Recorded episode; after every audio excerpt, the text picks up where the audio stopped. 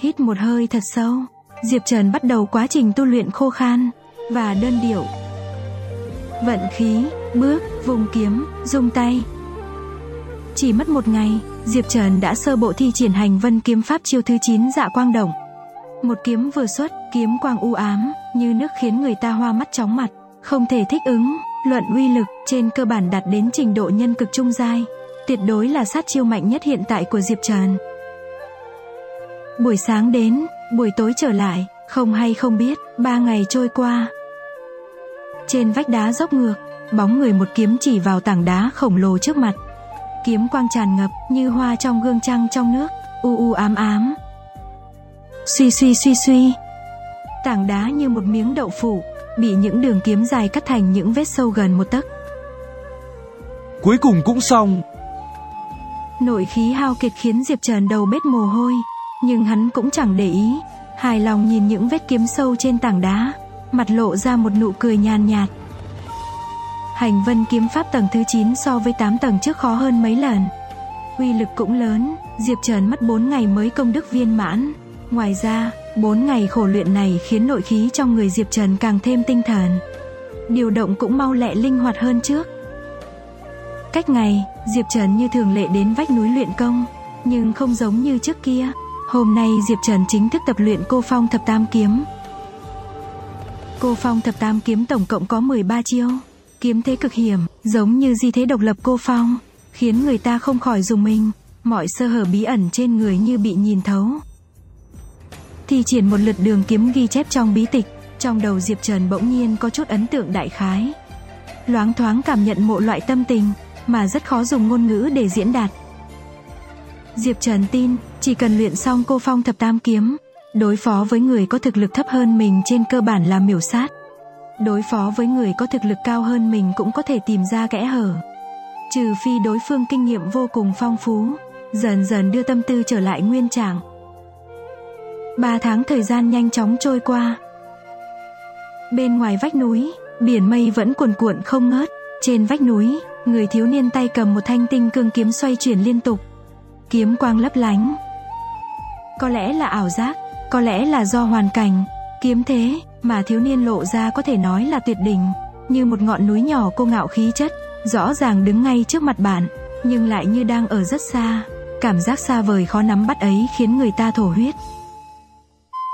Liên hoàn 12 kiếm đi qua, ánh mắt thiếu niên như điện, xuyên qua hư không, thân hình đột nhiên nhảy lên, như từ trên cao ngự gió lao xuống, chỉ thấy kiếm quang lóe lên, tảng đá khổng lồ đối diện bị cắt một đường kiếm dài ba thước, sâu ba tấc đáng sợ, sạch sẽ linh hoạt, tàn nhẫn vô tình.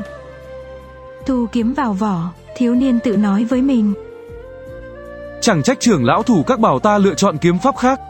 Thì ra cô phong thập tam kiếm không đơn giản chỉ là nhân giai trung cấp võ kỹ. Bên trong còn ẩn hàm ý tứ thâm ảo, sớm đã vượt qua phạm vi vốn có. Thiếu niên này đương nhiên là Diệp Trần. Ba tháng nay, hắn chỉ dựa vào khả năng lĩnh ngộ siêu cường của mình để hoàn thành tu luyện cô phong thập tam kiếm. Nhưng gần đây hắn lại phát hiện cô phong thập tam kiếm không chỉ đơn giản như vậy. Hình như còn thiếu một chút gì đó. Mà việc thiếu cái gì đó là chuyện đương nhiên bởi vì cô phong thập tam kiếm là bản thiếu. Bí tịch thực sự có lẽ đã thất truyền, cho nên phẩm cấp mới rơi xuống trung cấp trung giai. May mà người tu luyện nó là Diệp Trần đổi lại người khác sợ rằng không đủ kiên nhẫn để tu luyện. Bởi vì kiên nhẫn, khổ tâm nghiên cứu cho nên hắn không chỉ ngộ ra ý cảnh của cô Phong thập tam kiếm vốn dĩ không có ý cảnh mà vận khí chi pháp cũng cải thiện rất nhiều. Tin rằng dùng không bao lâu sẽ có thể tu luyện ra cô Phong thập tam kiếm của riêng bản thân mình. Ngoài ra, bởi vì 3 tháng không màng thế sự chuyên tâm tu luyện, nội khí trong người Diệp Trần đã vượt qua luyện khí cảnh tầng thứ 6 sơ kỳ, tiến bộ với tốc độ thần tốc. Phải đi trả bí tịch thôi. Nghĩ đến quy định của Lưu Vân Tông, Diệp Trần không dám chậm trễ. Trên đường trở về, tai Diệp Trần khẽ động, hắn nghe thấy có những tiếng quát tháo từ xa vọng đến. Cách đây chắc cũng phải một dặm, nhưng vẫn thấy rất rõ, giống như thanh âm được ngưng luyện và bạo phát trong nháy mắt. Trung khí lợi hại quá, thân thể phải cường đại thế nào mới có thể phát ra được. Nghe thanh âm hình như là nữ. Không nén nổi hiếu kỳ, Diệp Trần cẩn thận lại gần. Vượt qua vài bụi cỏ gai, Diệp Trần đến sau một tảng đá lớn. Thò đầu ra ngó, thứ đầu tiên đập vào mắt hắn là một mảng rừng nhỏ. Bên cạnh mảng rừng là một căn nhà gỗ, phía trước nhà gỗ có một đầm nhỏ, bên trên nổi vài tấm lá sen, rõ ràng cực kỳ có ý cảnh. Mép rừng, một thiếu nữ lạnh lùng tuổi độ 16, thân khoác trang phục trắng tuyết đang luyện quyền, miệng phát ra những tiếng quát khiến tâm hồn người khác phải run rẩy. dáng người nàng mỏng manh, như không chịu nổi một ngọn gió, nhưng mỗi quyền mỗi cước đánh ra lại bá khí đường hoàng, mang lại cảm giác sắc bén. Là từ sư tỷ từ tĩnh, nơi này là cấm địa. Nhìn thấy đối phương, Diệp Trần lập tức hiểu ra vấn đề. Lưu Vân Tông trừ tông chủ, và trưởng môn nội môn có đỉnh núi của riêng mình, những người khác muốn tu luyện võ học nhất định phải đi tìm một nơi thích hợp. Chỉ là Thanh Phong Sơn mặc dù lớn, nhưng địa điểm tuyệt vời để tu luyện lại có hạn. Thông thường, trưởng lão ngoại môn và đệ tử trọng điểm sẽ giành được bảo địa phong thủy trước.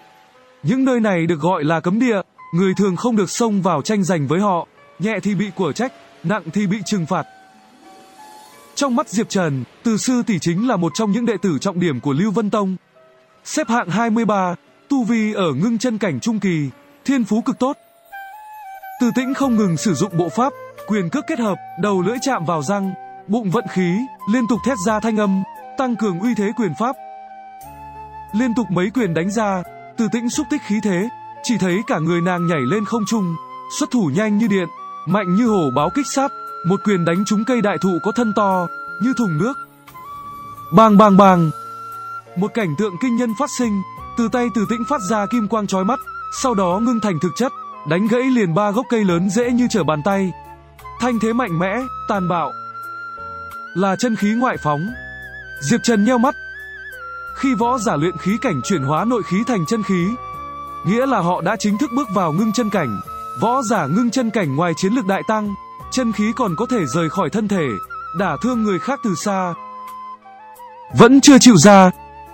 Từ tĩnh sớm đã nhận ra sự có mặt của Diệp Trần. Ánh mắt sắc như dao, dán chặt vào vị trí chỗ Diệp Trần đang núp. Diệp Trần nuốt nuốt nước miếng, ngoan ngoãn đi ra ngoài.